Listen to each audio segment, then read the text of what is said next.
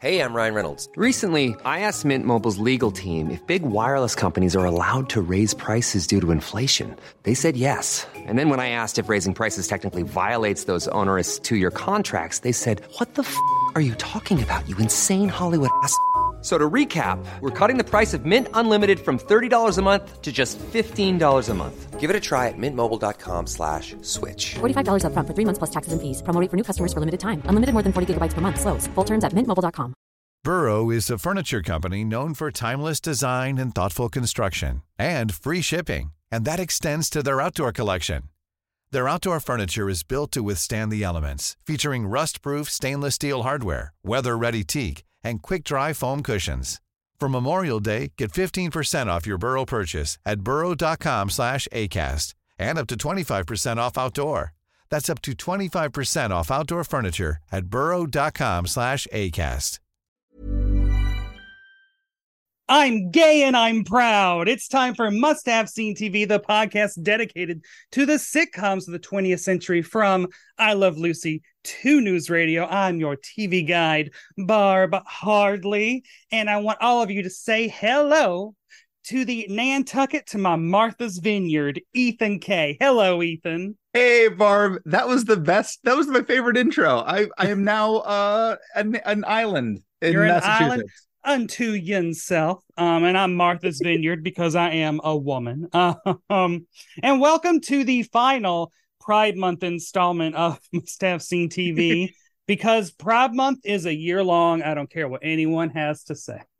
Our Pride Month went until August. We are recording now on August 19th.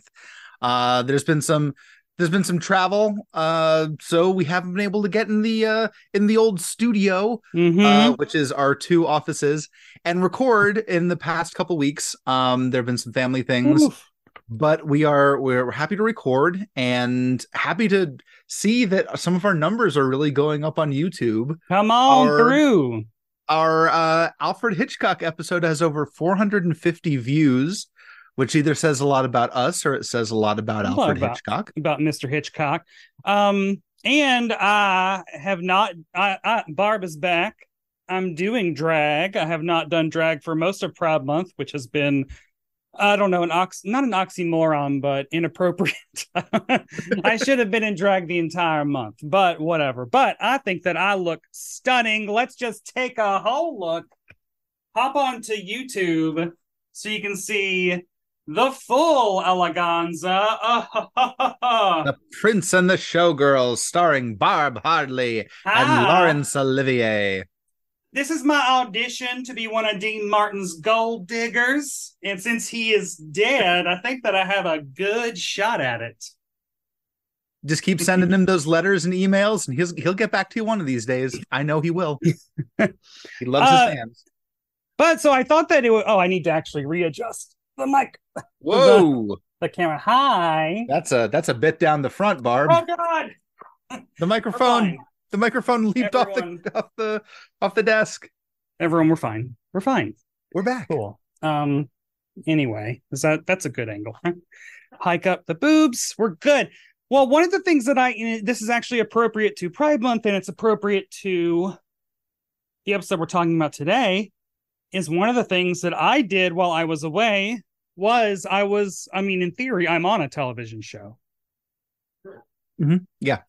Um HBO's We're Here which is the drag uh it's like it's the it's a docu series you could call it a makeover show but it really isn't it's more than that it's actually it's an emmy winning drama uh real life um ooh, i love how just standing up wins me this is something that i discovered during this very story like the premise of the show is three drag drag race girls three queens go to small towns and pluck people from the local community, gay and straight, across all the spectrums, and put them in drag to do a show.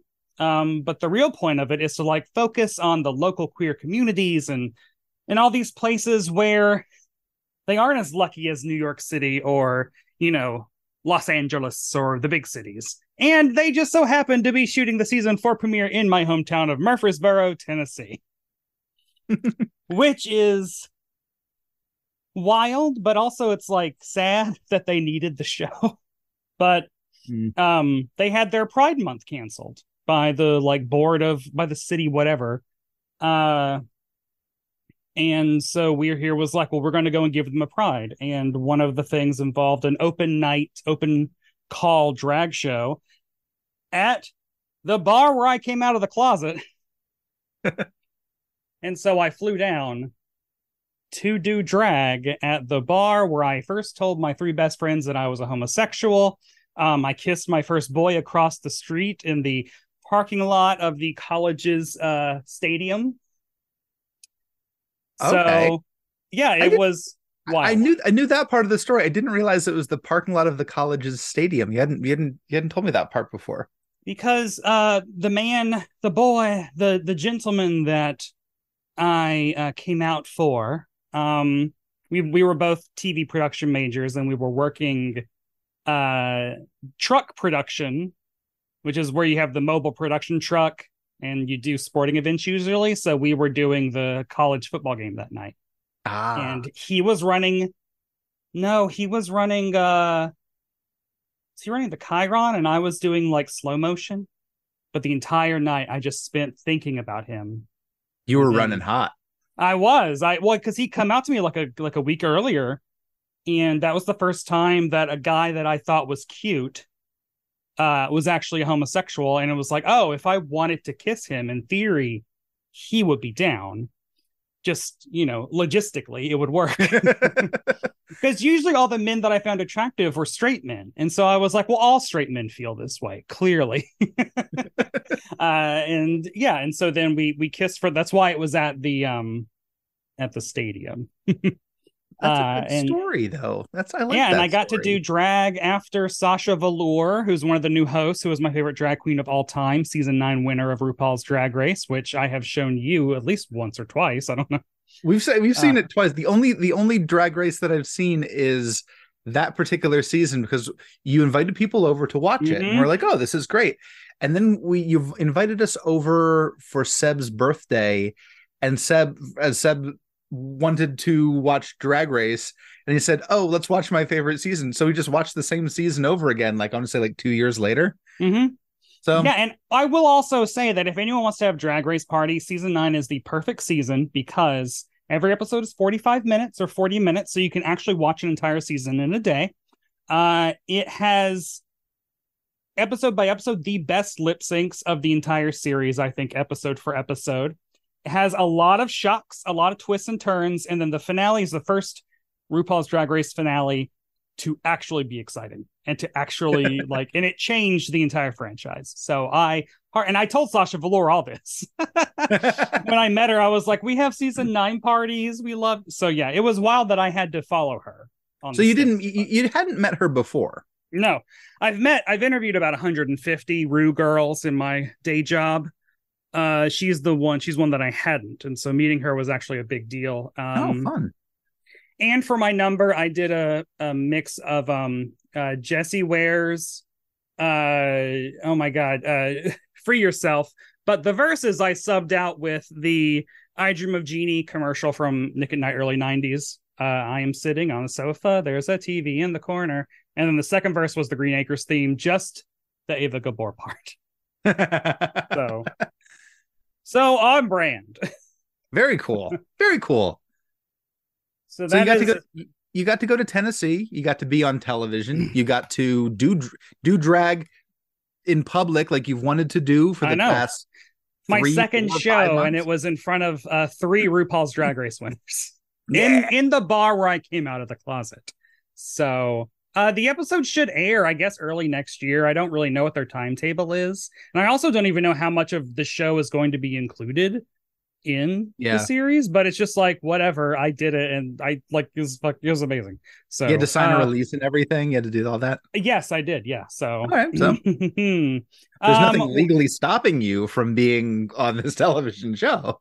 please give me my because then maybe my family will actually watch it and understand me just a millimeter. So we're gonna have some stuff to talk about with this episode.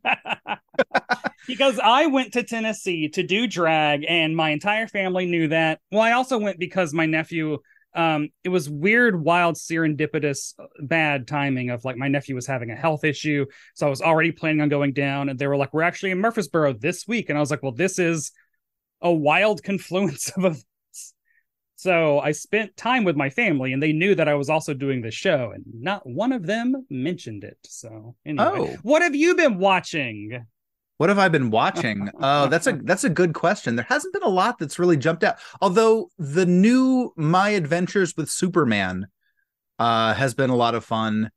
Uh that's the new anime inspired uh Superman show that's on Max, formerly Mhm. HBO Max. Um yeah. So which? Oh, hold on. Which rebranding is worse? HBO Max as Max. So like, which billionaire idiot uh uh re rebranding is worse? HBO Max as Max or Twitter as X? Twitter as X completely Is- because The Max dumbest is- thing. Max, you know, there were HBO Max for a while and they dropped the HBO. Twitter has no X's in the name. There's no reason to call it X. And also the fact that it came out that he wanted to rename PayPal X like 15 Yeah. like a long time ago and the board was like absolutely not good day to you sir. So it is wild that it's just like he's just wanted to name a company X for a long time and Twitter oh darn Twitter got it. Yeah, uh, the one that I, I read about last night was that he like yesterday he removed the block button from Twitter X. So you can't block anyone, and it's because believed to be because he finally saw the numbers of the number of people who are blocking him currently.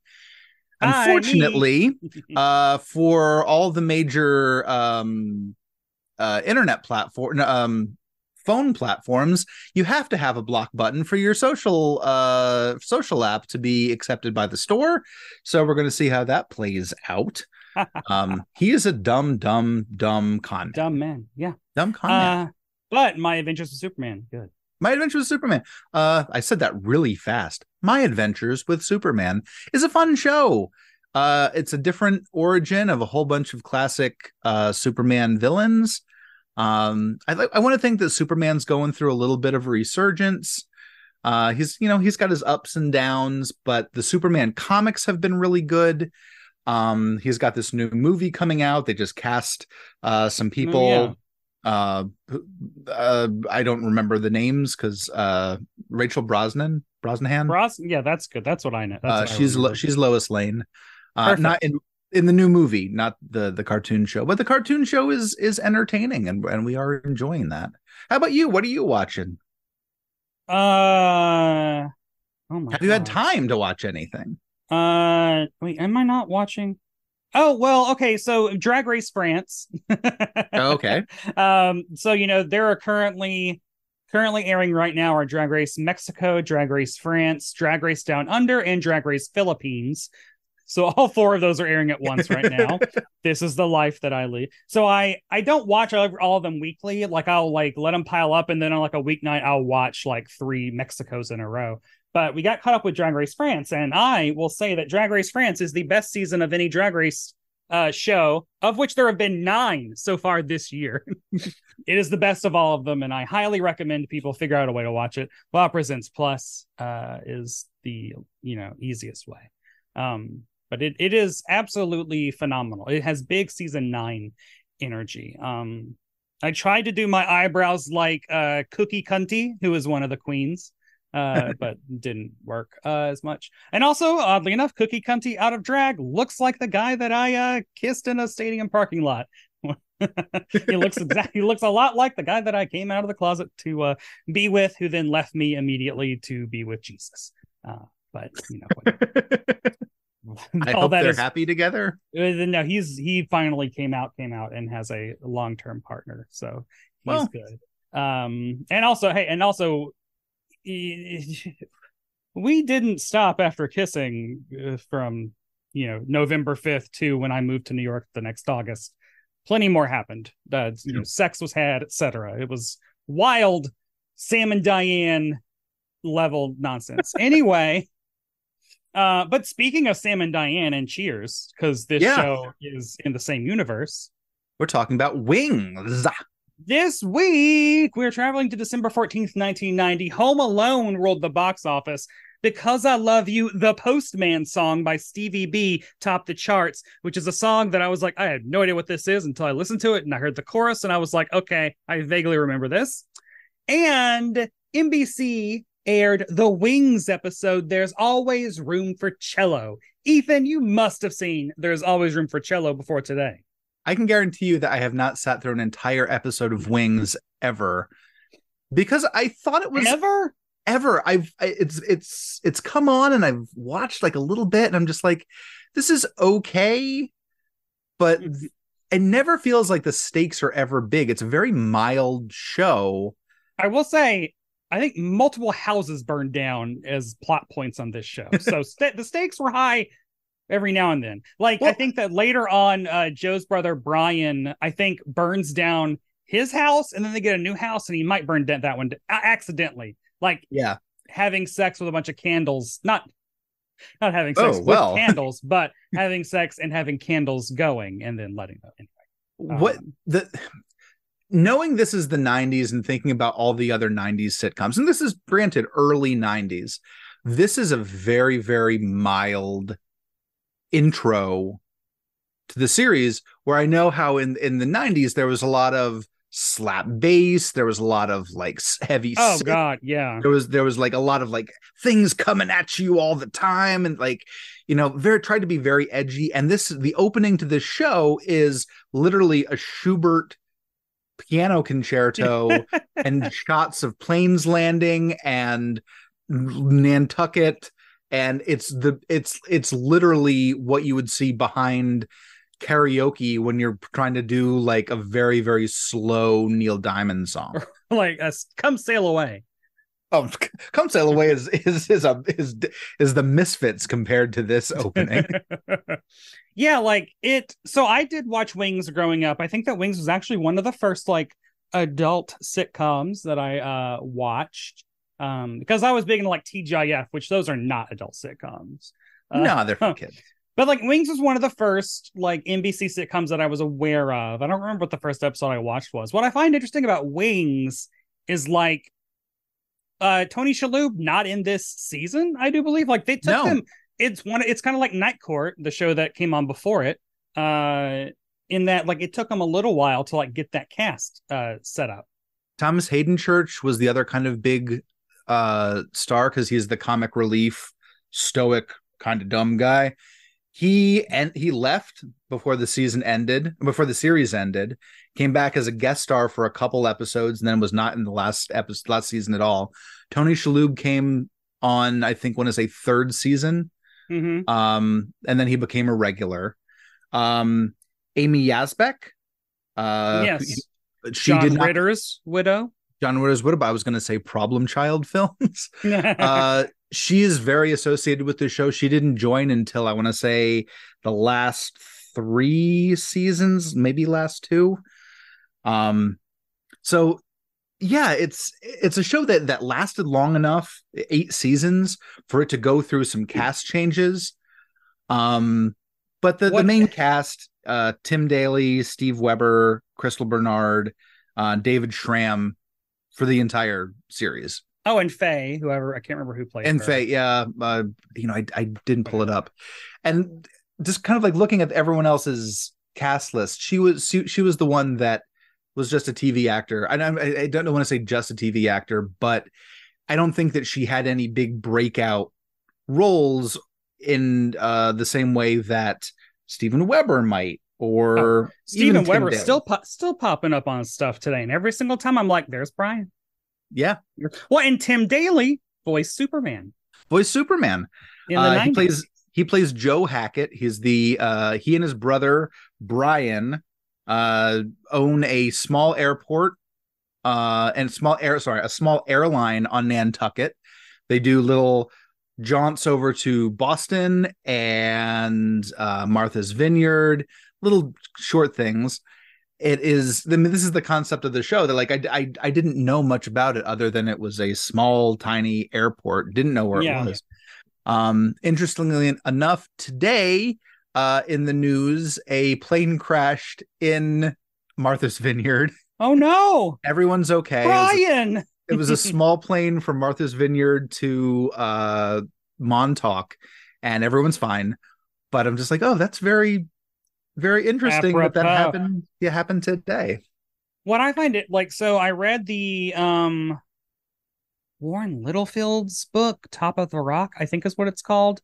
That is his time at NBC. So it's basically like the golden like 20 years of the 80s and 90s. And it runs through like the creation of all these shows. And what I find funny is that like the one running well, there's you know, there are running themes throughout the book, but one that keeps coming up over and over again is just everyone being like, oh, wings.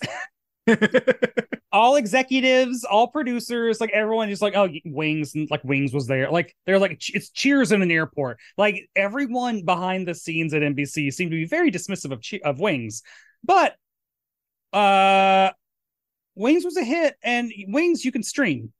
You can stream Wings on a lot of places. Yeah, I watched it on Amazon Prime because I was watching it from my laptop. Now watch it from Paramount Plus. That's the other Uh, place. I could have watched it there, but I didn't. So it is, yes, like you know, it has and it launched a lot of careers. So I Tony mean, Shalhoub. Thomas Haden Church, Tony Shalhoub, Monk himself, um, and Tim Daly pops up on some Hallmark stuff every now and then, and I Tim- usually get excited about that. Tim Crystal Daly had a- Barnard started a gospel singing career, so I don't know.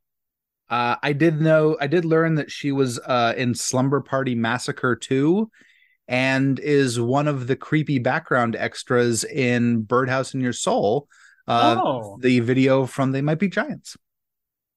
work, Crystal Bernard. Yeah, she's Uh, got a singing career. but this week on Must Have Seen TV, we will be talking about the Wings episode. There's always room for cello. It's the 10th episode of season two and was written by Peter Casey and David Lee, who is a homosexual, and directed by Noam Pitlik. Here's how Paramount Plus describes the episode. Roy gets the surprise of his life when he agrees to let his star athlete son take cello lessons from Helen. Ethan, how accurate is this description? Hells yeah. I mean, that's that. That's it. It's less about the. I want to say it's less about the cello lessons. Like an unskilled show would make it about the cello lessons. It's not about the cello lessons. It's, about, the homosexual in the room. It's about people. It's about it's about it's about people. Wings is people. It's about family, Barb, and that's and that's what I think it all Found It all family. found family and real family. Um, Uh, it's got it's got a great uh, guest star in Abraham Benrubi. Love Abraham Benrubi. Love him and things. Uh, you might like if remember you him. watched television in the 90s, yeah, you saw him. He was uh oh god, what's his name? Jerry on ER. Like he was in almost every episode for the first like 10 years. He was, but he was never a main cast. Um, and then he was also Olaf the troll on Buffy the Vampire Slayer. and he was, but people, a lot of people remember him as being Kubiak, the bully in Parker Lewis Can't Lose. Ah, which was before this. It was before this, yes. So he was probably even more babyface than he is here. He's also gigantic. Yeah. And I also learned, fun fact, uh, that he was also a roadie for No Doubt oh hell, wait. on their first tour. B- before they before like don't speak. So I'm like, Yeah. he was on ER. Like, why is he going out and being a roadie for no doubt at that point? No. Um. so the episode opens with a cold open, which is just a joke that has nothing to do with the rest of the episode. It's just uh, uh Joe Tim Daly asking Faye, the older but sassy, like um, uh, uh she's like she works the announcements. Yeah, she's like she's she she works the the desk where Yeah. people you know desk ask attendant. desk attendant. They ask questions. She checks tickets, uh, that kind of stuff. he asks her, "Is this a five or an eight? And then she's like, "You know what? People always think and never tell my fives and eights apart." Blah blah blah blah blah. He's like, "Well, is it a five or an eight? She's like, "It's a seven. Do do do. We're do, gone. Do, do, do, And that's it. do, do. That's the opening. yeah. A, a, a joke that probably could have survived from the last ice age.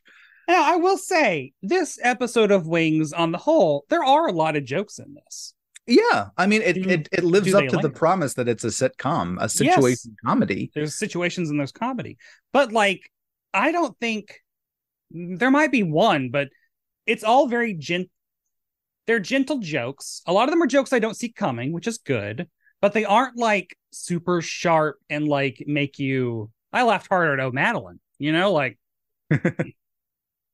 Um, yeah, I'll agree with that. There are a couple places where I did just go, and and I wrote it down because I thought it Yeah. was it was interesting.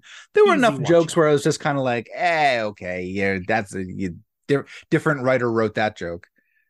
Well, and that actually is kind of a subplot of this episode because so like it opens with Faye like giving the announcement. She's like, our flights to Martha's Vineyard in Boston and Calcutta are leaving soon. And then everyone's like, what? She's like, just making sure you're listening. Because obviously they're not flying to Calcutta. And then like Brian and Lowell are both like eagerly watching the bathrooms upstairs because a woman's gone up there. They switched the signs, men and women. And they're like, oh, can't wait to see how this turns out. And it turns out Joe had already switched them back because he was like, "Hey, these were switched up here." So the running the the like sub sub sub sub sub sub subplot is Joe doesn't have a sense of humor. And I think there's Is that- like they tie it up in the coal in the in the the the stinger at the very end, but nary a mention for the bulk of the episode. Now, I I I've, I don't remember the show very well, but I do remember Steven Weber, and I don't remember Tim Daly at Oh wow. all. I think I, I had a crush on Tim Daly. I think so. I think I remember him for that reason. Uh, since this this is the the the final Pride month, there is a sad story about uh Tim Daly and homosexuality. He, I believe, is straight. His father, Oh. James Daly, uh, was a an actor previous generation. Um, had a family. Was in uh, the show called Medical Center, which was a big uh, big drama. That sounds Um, right. In like the 50s and 60s, they're like, what are buildings? Medical center? That's a show. Hotel, you know. Hotel? Um, That's a show. he did uh he did an episode of twilight zone which was pretty good and as after you know his he had his wife and kids he's like i am gay i am going to go through conversion therapy because this is a disease Oh no. and and then he just he just abandoned his family because he didn't want his homosexuality to affect his wife and children so he left them Oh no, Tim. what the fuck That's that's not how the story was supposed to go. Like no he went through conversion therapy, but it didn't work, and he got out. And he did he die? What happened? Did he I mean, ever? he did die. He's dead. Yeah, but because that's how lifespans work. we all died. Oh God. Yeah. Um so that's that's the sad story. There to to you know to counterbalance the happy story that happens in this episode, there is that real life behind the scenes drama in Tim Daly's life, whose sister, by the way, is Tyne Daly oh right, that's from, wild. from Cagney and Lacey. Because she is like, she has to be significantly older than him, right? I don't know. I'm I don't I don't know if they're I don't know the don't ages I mean- of these people. Yeah, no, But, my um, s- so uh, yeah. Oh boy, that's upsetting. That's Uh, a sad story. That's a sad story. Uh, but then we finally get like the, what the actual plot is going to be because Roy, who is played by David Schramm, who is the jerk, he runs like the other airline, tiny airline that like runs out of the airport. There are like Yeah, two it's- airlines. it's the it's the two air competing airlines roy's kind of like the like the the bigger fish and the the other airline uh sandpiper air is the smaller of the two and they both go through the same airport um the tom nevers airport which is a fictional And- airport. and he's a he's a lecherous like jerk. Like you know he's he's that Yeah. character. Gotta have that character. Always looking for that buck. Always looking for the ladies. Uh he's very happy because his son his 17 year old son who is a football person he plays I defensive I did, tackle. okay i didn't write that down. Uh no i did. Starting defensive tackle at the high school. He's 17 years old and he has a 19 inch neck baby and he's very proud of his masculine son. His masculine big necked son played by abraham benrubi who is about the size of a pyramid. He's gigantic. He's a Yeah. huge man.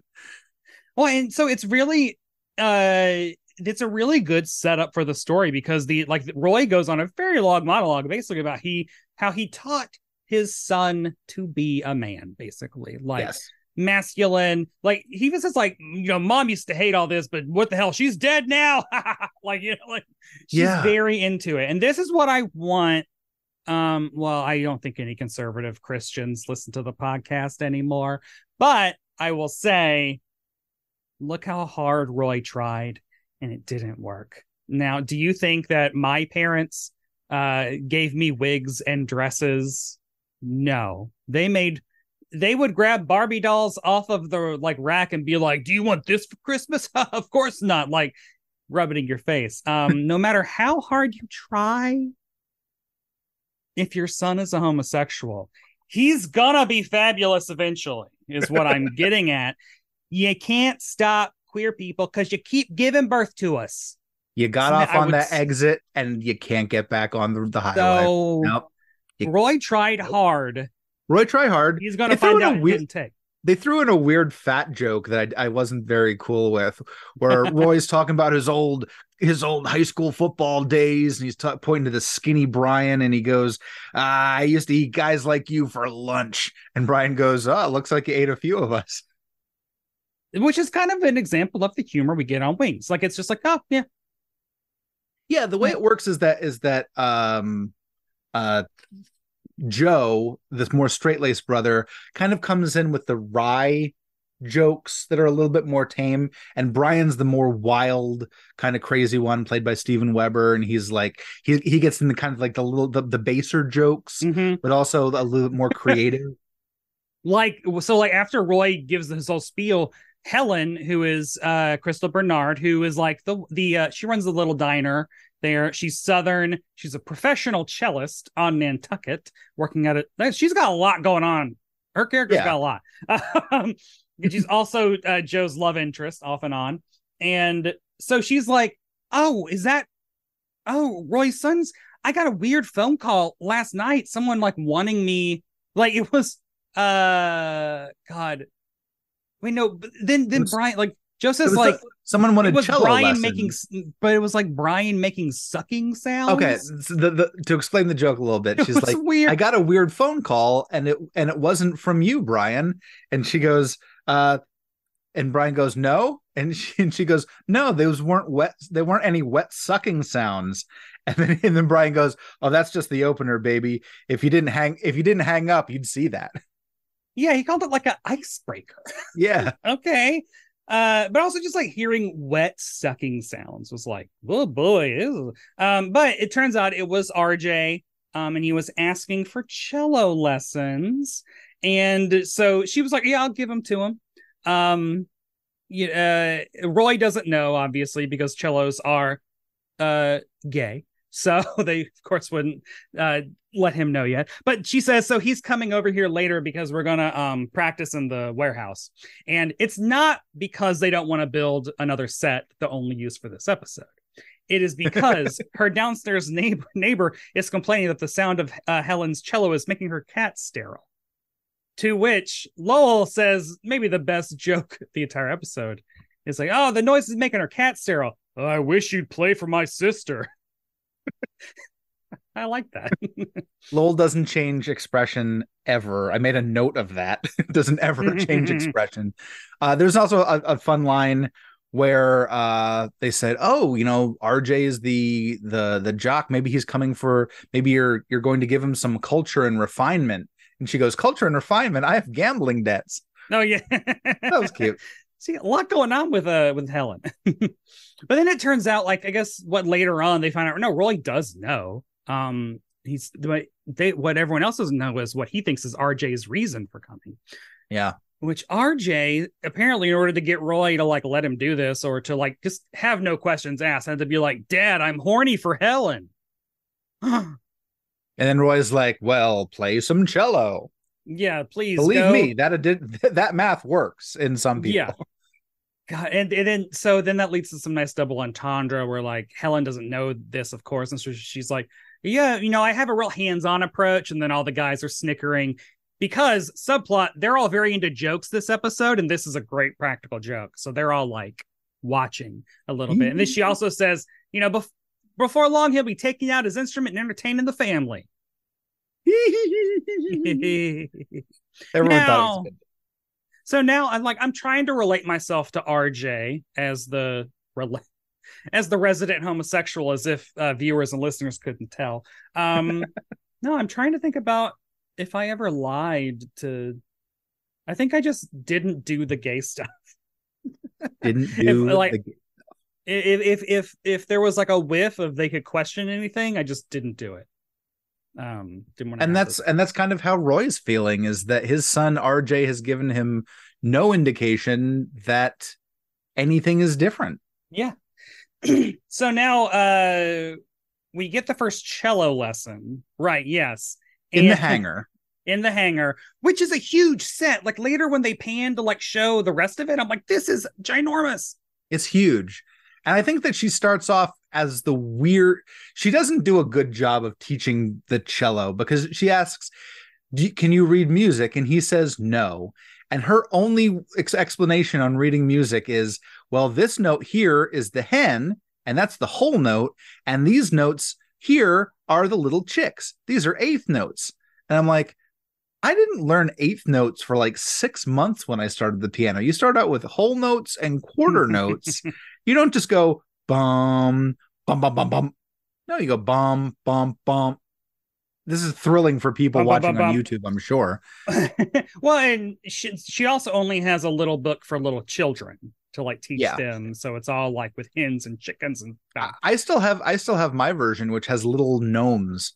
And it's Oh. from the 1950s and is unfortunately racist in parts, but it's it's what, what I got in 1987, 1986, 1987 when I started playing. I still have it. It's sitting um next to my keyboard right now. Aw. Uh, so as soon as like the lesson starts, they're going at it, and then Joe like walks in and pulls Helen aside to tell her Hey, I'm Ryan Reynolds. Recently, I asked Mint Mobile's legal team if big wireless companies are allowed to raise prices due to inflation. They said yes. And then when I asked if raising prices technically violates those onerous two year contracts, they said, What the f are you talking about, you insane Hollywood ass?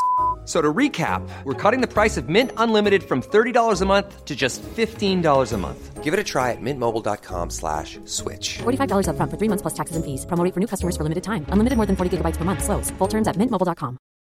Hey, Dave. Yeah, Randy. Since we founded Bombas, we've always said our socks, underwear, and t shirts are super soft. Any new ideas? Maybe sublimely soft. Or disgustingly cozy? Wait, what? I got it. Bombas. Absurdly comfortable essentials for yourself And for those facing homelessness. because one purchased equals one donated. Wow, did we just write an ad?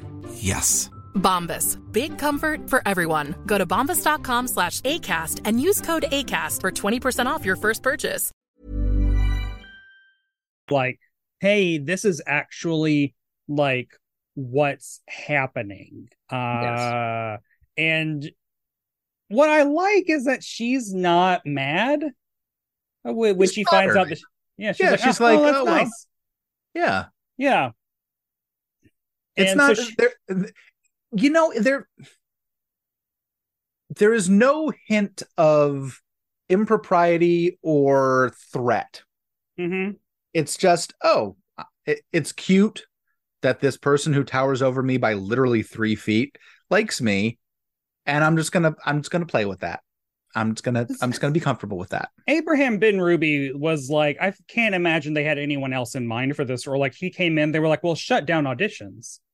It's clearly him because he is young, huge, like, but also I could never imagine him hurting anyone. No, Even before we find out that he's gay, when they're like, he's horny for Helen, it's like, well, I'm not imagining him posing any threat to her. I'm like, he might give her a flower, you know, like yeah, that's it's good casting. Abraham Yeah. Ben, Benrubi is has done a, a a great body of work, and this is just him being a young actor and gigantic. yeah, it is great. So she goes out and she's like, Well, we can just put this, you know, cello pretense aside. Let's talk about she talks talking about hormones. Um, but wait, then she starts panicking about because If he he- he just keeps saying, "I just want Yeah. the cello lessons. I just want to learn the cello." like, and she's like, "Yeah." She's like, "Don't you like me?" And he's like, "I just want to play the cello. Just want to play the cello." he ultimately is like, It's not you, it's me. I'm gay. And what I like is that she's not shocked at first. They go to commercial break and they cut on her not being. She's like, oh, okay. Or you know, she's like relieved. She's like, oh, thank God he's still like, you know, he's not into me because he's a homosexual. I'm still hot. Uh, and then, but then it comes back and he's kind of like, and she's like, well, dude, is there really not like what's going on here? Yeah, it's it's the thing that I remember seeing it in like every sitcom that that where a character says they're gay is that are you sure? Yeah. Are you positive about that? So she does all that, and he's and I like that he's like, I've gone to the library. Donahue did a whole week on it. I have, you know, I haven't found anyone to be gay with, but you know, I, I'm pretty sure. Which, Which I don't know. I mean, I've been to to to Nantucket once. I am sure you can probably find somebody to be gay with now in Nantucket. yeah, this is a tiny place, man. It's pretty Oh, small. boy. They had a really good ice cream, I recall. I haven't been. I so, but what I love is instead of this being a sad coming out story, there are things to talk about later on. But right here, there is a happiness. Like he comes out, he's this is the first person he's told, and he is suddenly so happy. Yeah. He's like, I'm this feels great. And I want anyone, if you are closeted and questioning whether or not to come out of the closet, that is accurate. It feels so good to f- finally say, I'm gay. Uh, I remember that night driving back from uh the Burrow Bar and Grill after kissing my first boy and telling my three best friends that, you know, I guess I'm in a relationship with this guy now. Um, I was like just like screaming so happily while driving home. Just like so such like euphoria uh that this episode conveys, which actually is a part of coming out that we don't really see that much. Um and then he immediately starts telling everybody. Yeah, eh, that's. I there's not. I mean, there's no joke to it. He's just like someone who walks in the door. He's hey, like, I'm gay. "Hey, I'm gay," and everyone's and like, she's like, "Oh, everyone should be happy." And then Joe comes in, and Joe's response is kind of funny, where he's like, pulls Helen aside, and is like, five minutes ago he was horny for you, and now he's gay. What did you do?" Like, it's funny. Um, But then he tells uh Brian and Lowell, and then is it like Lowell uh is like, "What?" He's like, and then uh RJ's like, "Well, what do I have to do to prove it to you?" And he's like, "Nothing, absolutely nothing." also thought it was funny. I felt that there was just a lot of support and uh, not a lot of judging from the main crew. Yeah, this isn't like- like... Cheers, uh, where you find out that half of the cast are just full on homophobes. But I still love Cliff, and I know that his homophobia comes from a, a clo- being closeted. Cliff, you can come out; it's fine. They and this show did cross over with Cheers in Cliff and several Norm. places and uh, and Frasier. Um, yeah, created by the same people. Yeah. Uh weirdly enough, uh this is another kind of like just dark thing uh about planes is that the creator, the producer David Angell Oh yes, yes. Oh god. died in the first plane to hit the World Trade Center. Mm-hmm. Like it's it the show itself is so dull, but everything around it you're like, "Wait, what?" Well, and I Huh? also think Thomas Haden Church left the show under. I feel like something shady went on. I don't know. I don't know. Like, I need to go back in the newspapers and do a Sasha Mitchell on him. But I feel like he was accused of something, or like there was something that happened. Oh and I feel like I don't know. Uh, I should have done the research, but I was too busy being beautiful. I'm really just like getting into it. I have been doing drag on this podcast. I don't know, probably a year now, and I look great. I have come This so far. Uh, I'm very good at doing drag. Please book me for live performances. uh, but no, he's telling everybody, and all Brian wants is like, have you told Roy? You haven't. I need to be there. This needs to happen. I need to watch him freak out. because he needs to tell his dad because he Yes. wants to tell his dad he's just like i'm telling everybody and the mo- person closest to me is my dad we tell each other everything he's my best friend which is wild. Uh, So he that- hasn't he hasn't told he hasn't he's hold he's held off on telling his dad, but in the meantime, he's told everybody else to Oh, the point where.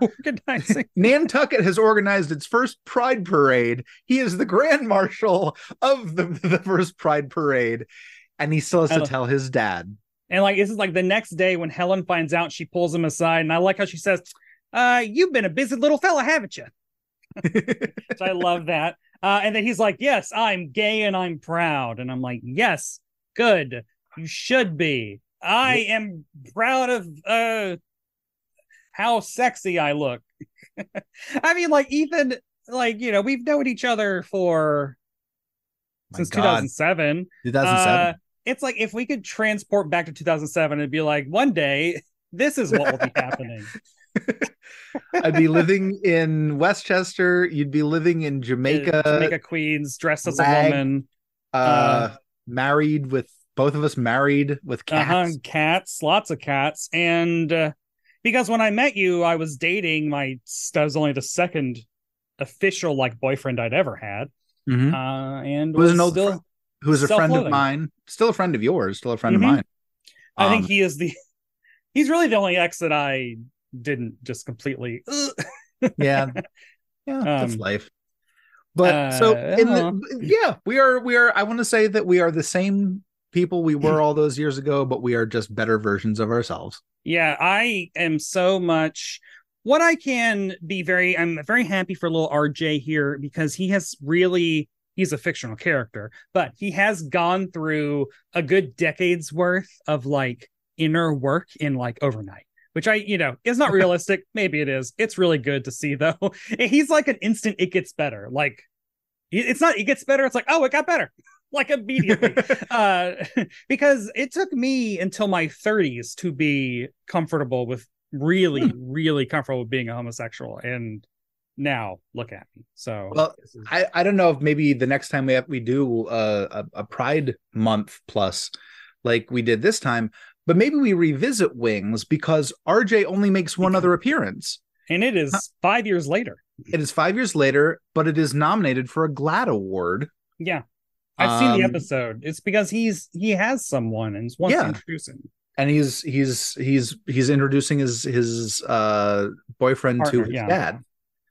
so he needs to tell his dad because the pride parade is coming and they're like he doesn't need to find out from a float which is also mirrors how I came out because I was like, well, I have to come out because I'm my first article in for CBR comic book resources is about me being gay. So if it's going to be on the internet, I should probably make sure I tell them.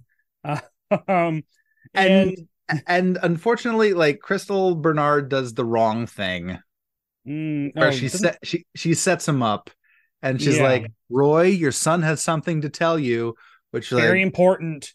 not not your place to do that. Yeah, and then that. he comes in, he asks for uh RJ to give it to him straight. And it, RJ says, I'm gay. Roy faints. Act break, you know. Yeah.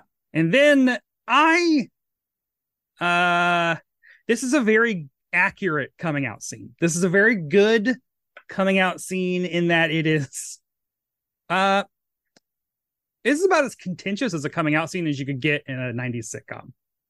Which means not much, but it doesn't have a happy ending really. Not really. Well, I want to uh, before we we jump into that.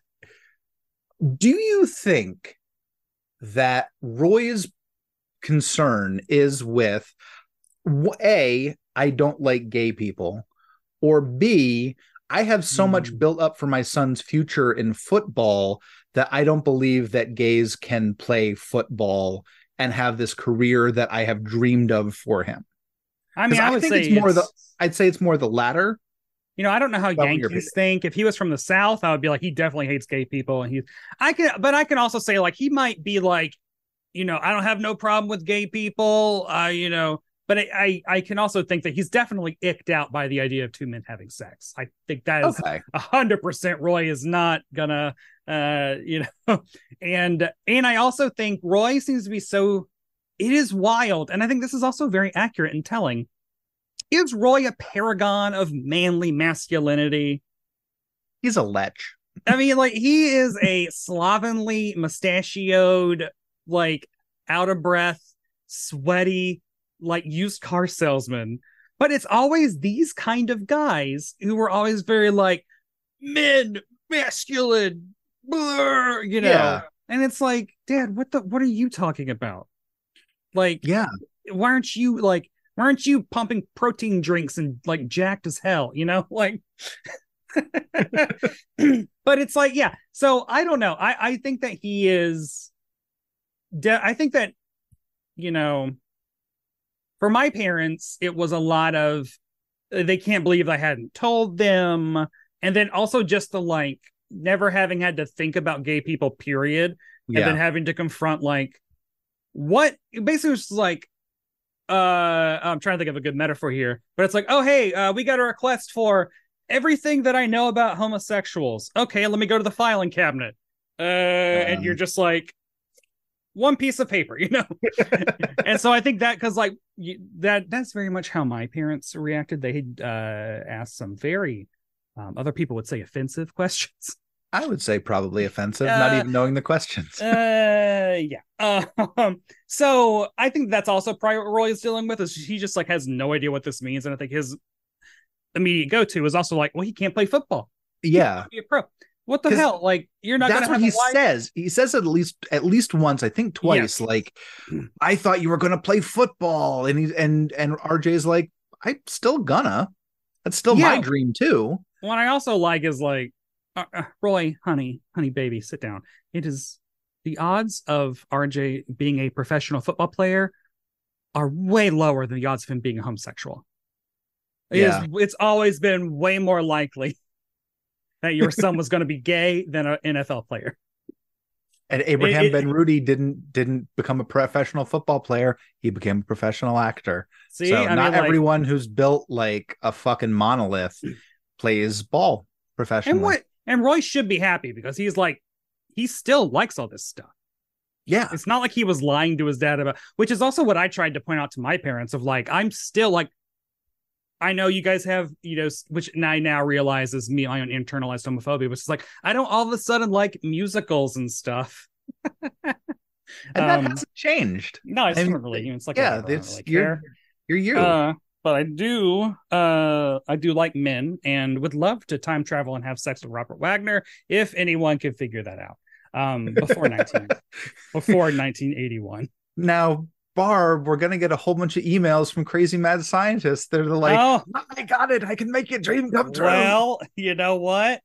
I'm into it. Uh, that sounds like a good place to podcast from. that sounds like an amazing Back to the Future reboot. I'm here to go have sex with Robert Wagner uh in like the weird like period of time before he married Natalie Wood again in the early 70s. Marty, I invented a time machine, but don't go back and have sex with Robert Wagner. And you're like, oh, but that's the only thing I want to do is That's go it. back and have sex with Kill Robert Hitler. Wagner. Fuck Robert Wagner. Um Oh Lord. Um so they basically is like, well, let's like have a one-on-one game. They start playing basketball, which is when we find out that they've been standing in like a cavern on a stage, a Yeah. soundstage, like the entire rest of the soundstage. And the basketball game, the stakes of the bas- basketball game are RJ, if I win, you're not gay. And if Hmm. you win, you're gay. Which is just like, okay, all right, that's Yeah. weird. which also is like this uh it's a good metaphor no idea i don't know one of the writers was gay so they're actually you could actually read a lot into this and think he's probably it might be going from experience parents will bend over backwards just to try to like justify trying to like work this new triangle peg into the bible shaped hole or whatever you know like they'll they'll they'll figure anything out and uh it doesn't really work. But also the music is very peppy during this montage. It's like they're treating this like uh mo- like montage as like oh it's fun. I just never, fe- I just never felt the stakes were very high on wings. No And- and not I don't until the houses yeah. started being burned down and even then i don't know um Did they show like a burned out house, or did they just have someone Mhm. walk into the old airline set, being like, "Oh, the house burned down"? oh i don't know i need to i need to watch the whole I, series I doubt they built an entire set burnt down like they did for Streets of San Francisco, where that hotel room. yeah that hotel burned. got Yeah. ruined uh and then like he's like all of a sudden, like we cut to them like laying on the ground, they're sweaty, and Roy's like 26 out of 51. Um, oh, I do like that at the beginning. Roy shoots like a three pointer and like lands it. Yeah. Roy's got Go some look- skills. He's still Yeah. he's still he's still got some skills. I wonder how he uh, did that. And then he says like, "Well, you're my son," and and the response is like, "I always will be," and it's like that's so sweet. And you think it's like, oh man, yeah, we're we're heading towards a resolution of some sort. It's gonna be great. Uh, Roy's not gonna be an asshole. Um, and then he's like, "Well, is there any chance? No. Is there a one in a million chance? No. Is there a one in a billion chance? Just say it so I can sleep at night." And uh, uh RJ's like, I don't, maybe one in a billion. Ah, you're not sure. I knew it. Let's keep playing. Like, and then and and that's how that's where we end. And I will say accurate. Hey, uh it is I I have known many gay men who have had sex with women. They're just like, I want to Yeah. give it a Oh, and also just just Roy needing an out just so he can move on and like hold on to hope. That whole like say it's one billion so I can sleep at night is very like, oh god, you know. not the a not a good trips, the like not like so we don't get any understanding. We don't even really get like I I I I love you and accept you for who you he doesn't there's none of that. No, It- I think it- the rest of the cast did that. Yeah. The rest of the cast w- played that note, but our Roy doesn't. No, like the doesn't. what we get where he ends up is there's a one in a billion chance that my son might be straight, so I'm happy. And it's like that is not the lesson to learn, but it is an accurate lesson to learn. It's realistic. Wings, you know, went for the they went for the gut. Yeah, And then, And then the end the he, end of did- the he does have he does have a great line. RJ does have a great line after he finally wins. He goes, "I win. I'm gay." like I thought it was just a good delivery. Which, honey, that was me. Uh, uh, when they call the election, the 2020 election, honey. It's like ah, I win and I am gay. Please register to vote. Definitely. Please vote. Please vote for Joe Biden. Um. Anyway. Um. and then the lad, the little stinger thing is like Brian and Joe talking, and Joe's like, "Oh, it's funny. I mean, everyone thinks you're gay." Uh, to to, to Brian and and I did like Joe says, "Yeah, you might want to stay away from the wharf," which Those I guys have love. been out to sea for a while. I do just like the the idea of telling someone stay away from the wharf, or just the word wharf in the context of gay people. I love for some reason. Stay tuned for our next podcast. Stay away from the wharf. Stay away from the wharf, honey. Um, and and then he's like, well, yeah, you know, your walk's kind of gay. And then Brian starts to walk out, and he looks at his, tries to watch his walk, which is funny, and then he goes out. Uh, and- It, it kind of I want to say the episode kind of fizzled with that. yeah, They yeah, could have gone they could have done something else, but they did have to bring it back to their main characters. Yeah. Like how do Joe and Brian react at the end of the day as you know, one accuses the other one of being gay. And they could have revealed that their dad uh, was a homosexual, went to conversion therapy, and then disappeared. They could have done that. They could have done that. I wonder if that was tossed an idea that was tossed around. I mean, that's got to feel weird for Tim Daly being like, "So look, uh we know about your dad and this episode's we think it's a a good a good episode for a good cause, but it probably might echo a little bit differently for you." Ugh. So wild. I need to learn more about that. Yeah. He was Uh, a uh I remember I just remember him from a Twilight Zone episode where they land the aliens land and, and the guy in the diner hears about it through the radio and discovers that people in the diner are all, all aliens and stuff like Ooh, that. I like I like this. I like the sound Zone's of that. got good episodes. That's that's my jam. Are you ready for some must-have facts? Okay. Uh, 7.3 human being Americans watched this episode of television. Human being Americans, maybe some animals too. Not aliens. um, uh, and it was ranked 69th for the week. nice. Yep. Uh, so the NBC Friday night lineup that this aired as part of uh, started off with Quantum Leap, then went to Night Court and then Wings, and then the drama called Midnight Caller, Midnight about Call. talk radio, and starred Gary Cole. Oh, Gary Cole. Yeah, we love Gary Cole. Yeah, he's great. Um, okay, so Quantum Leap, good show. Another Mhm. show that I tried to get into, but if it was a shorter show, I would have enjoyed it more. But I don't think I enjoyed Quantum Leap when it came on, and Night Court, which we've done, and it's great. hmm And then we should do Midnight Caller. Uh-huh. Um, the top five uh, TV shows of this week were Empty Nest at five. Uh, number tied for third was A Different World and Monday Night Football. uh, number two was 60 Minutes, and number one was Cheers. So all is right in the world. Oh God, Cheers- my heels. The, the Cheers did cross over with with with Wings. I, I mentioned it before Mhm. that uh Cliff and Norm guested in an episode of Wings.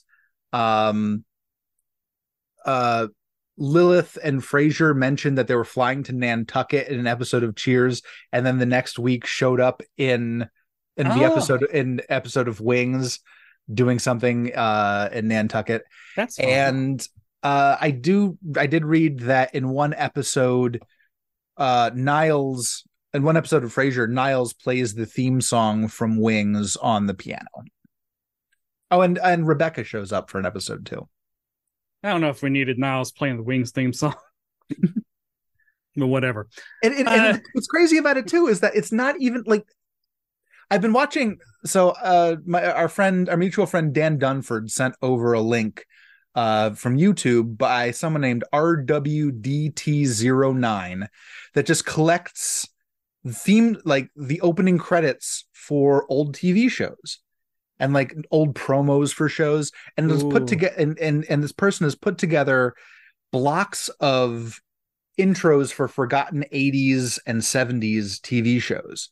Love. So, so but I'm the, what I'm listening to is just like these really terrible opening theme songs that are just like he lives alone but he has a dog and he lives in Pittsburgh too. And it's like these really awful like terrible things. And then you go to Wings and Wings is like oh it's just gentle piano music Yeah. that you might hear in like a dentist's office and it's like it's completely different than like you know she's a young single lady living in boston and she is also has a dog or i don't know i'm making it up I mean, but th- this is this is an adult, you know, sitcom yeah about adult why, things. and that's maybe why i didn't latch onto it as an 11 or 12 year old Mhm. that this was an adult show Uh, what are you going to be watching while this enters? On ABC, we have a show called Going Places. And in this episode, Jack uses a rented Porsche to improve Charlie's image before a big date. sounds like they're going places Uh, in a porsche I know, a big dare. a big dare Yeah. uh, on CBS, an episode of Over My Dead Body. Nikki persuades Max to serve as butler for the wealthy Haversham family to investigate the murder of the daughter's fiance. ooh I don't know if it's a, it might be a drama. I have no idea. Uh, on NBC, we got Wings. Roy has an eye-opening experience when his son RJ takes cello lessons from Helen. Um, and then lastly, on Fox, we got Against the Law. Flashback depicts McHeath's battle to secure reprieve from execution for a brilliant jazz musician. So Wings is the only thing I've heard of. yeah wings is the only thing i've heard of and i'm So we got rented Porsche for a big dare, uh, posing as a butler to investigate a murder, and flashbacks depicting a reprieve of execution for a brilliant jazz musician. probably posing as the butler Okay, That- that seems a little bit interesting. For wing, I think for wings to work, I'd have to know who Roy is. well, yeah. I mean, I need to know who uh, Jack, Charlie, Nikki, Max, the Havershams, uh, McKeith. Yeah, Who are these people? McKeith. Mac Heath. Mac the Knife from Three Penny Opera. Uh oh, wow. Um, yeah, I don't. I mean, uh, yeah, I mean, over my dead body does sound fun. I like a good solving a daughter's fiance's murder. Daughter's Um, but I- murder. But Wow. I might, I might, I might already be all in on Wings if I watched season one. So Wings, since Wings is the only one that I've heard of. Now, granted, this is second season, so I don't know if this has really come off as like a big splash. This was like 69th in the ratings. Like that's No, I mean, I think it's holding it and hanging on there. It does move to Thursdays uh soon after this episode airs. And I didn't. I did look at, and it, it starts at kind of low, and then as the seasons keep going, it it it, it trends upwards, and then right about midpoint, it starts dropping down Yeah. again. So- a rising tide lifts all boats. And the rising tides are friends in the ER. Like all of NBC just kind of goes up. We loved it. It was the glory days. Take me back. Um on IMDb, 144 wingers gave this a 7.4 out of 10.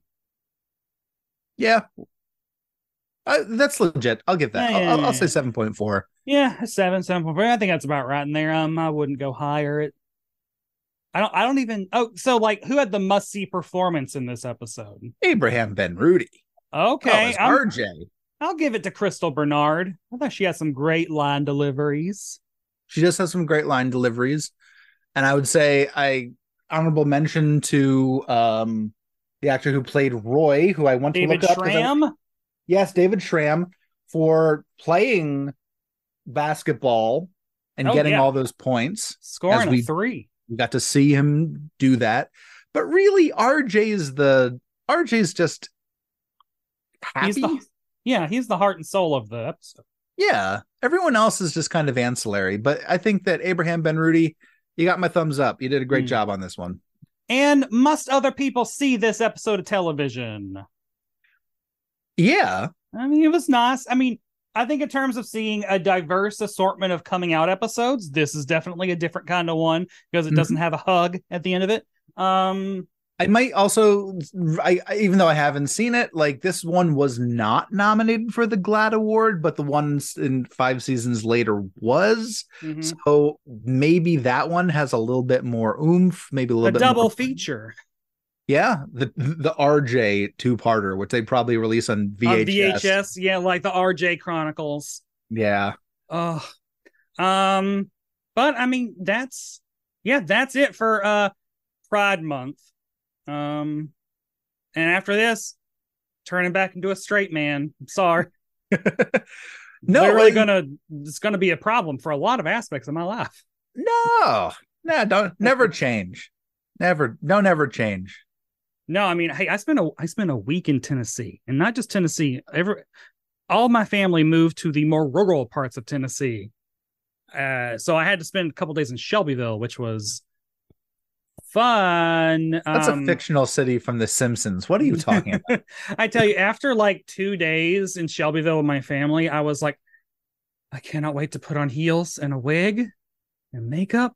Oh my god, uh, dress is gonna be so good. I was like, get me somewhere gay. Um, yeah, and you came but I bought a lot of comics, so Yeah, that's what I'm jealous about. You bought all those comics, and I'm like, mm, you got the first appearance of Mystique, got the first appearance of Misty Knight. what I like about Mystique, Mm. and this makes sense for Mystique, is she has three first appearances, and I she has two cameos and then a first full, and they're all Ms. Marvel like 16, Yeah. 17, 18. And I had all of them, but I didn't have her first cameo. Now I do. Now you do. It's like great. Uh oh, I should say, yeah, if you're in Middle Tennessee, oh god, which one? Um Outer Limits in Murfreesboro, I really enjoyed. And uh of course the Great Escape in not the one in Murfreesboro, and I don't think not the one downtown, if that one's still there. The one that's in front of the old time pottery. um the, but they had a really they had a very large selection of back issues and had really interesting little categories. They had like um new comics that they had just bought were up front in alph- alphabetical so fucking key um so it's like oh well these are new ones that they've bought that they haven't put out into so that's cool and then if if if any new ones they bought that were worth more than $20 were uh, were in a separate place so if you're like Good. ooh i'm looking to see you know what's new but you know potentially valuable there you go there and they had another section that was um bronze age like issues marked down Oh, that's cool. So it, so it's like you know, um, oh my god, uh, Shang Chi's first appearance was worth a lot of money, you know, two years ago. Now a little bit less, so it's there, kind of thing. Did you um, get that? Did you buy no, that? they didn't. No, I don't even know what that is. Oh, It's probably one of them weird magazines. I did buy a bunch of those weird magazines though.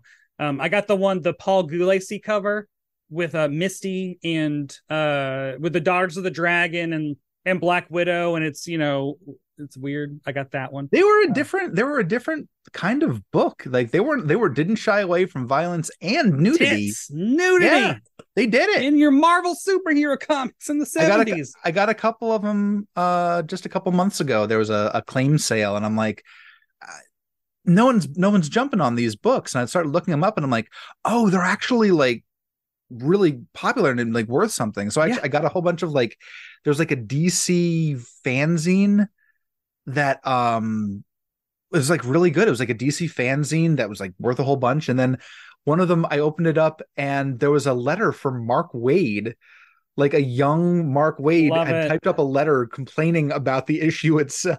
so I don't know. I don't know whose it was. Wait, like a someone reached out physical letter? Yeah, physical, like typed out letter. Like his pin pal owned that beforehand. it, some a, a mutual friend asked, like, "Do you remember this?" He's like, "I don't remember it, but it looks like something I would do when I was like 14." Wild.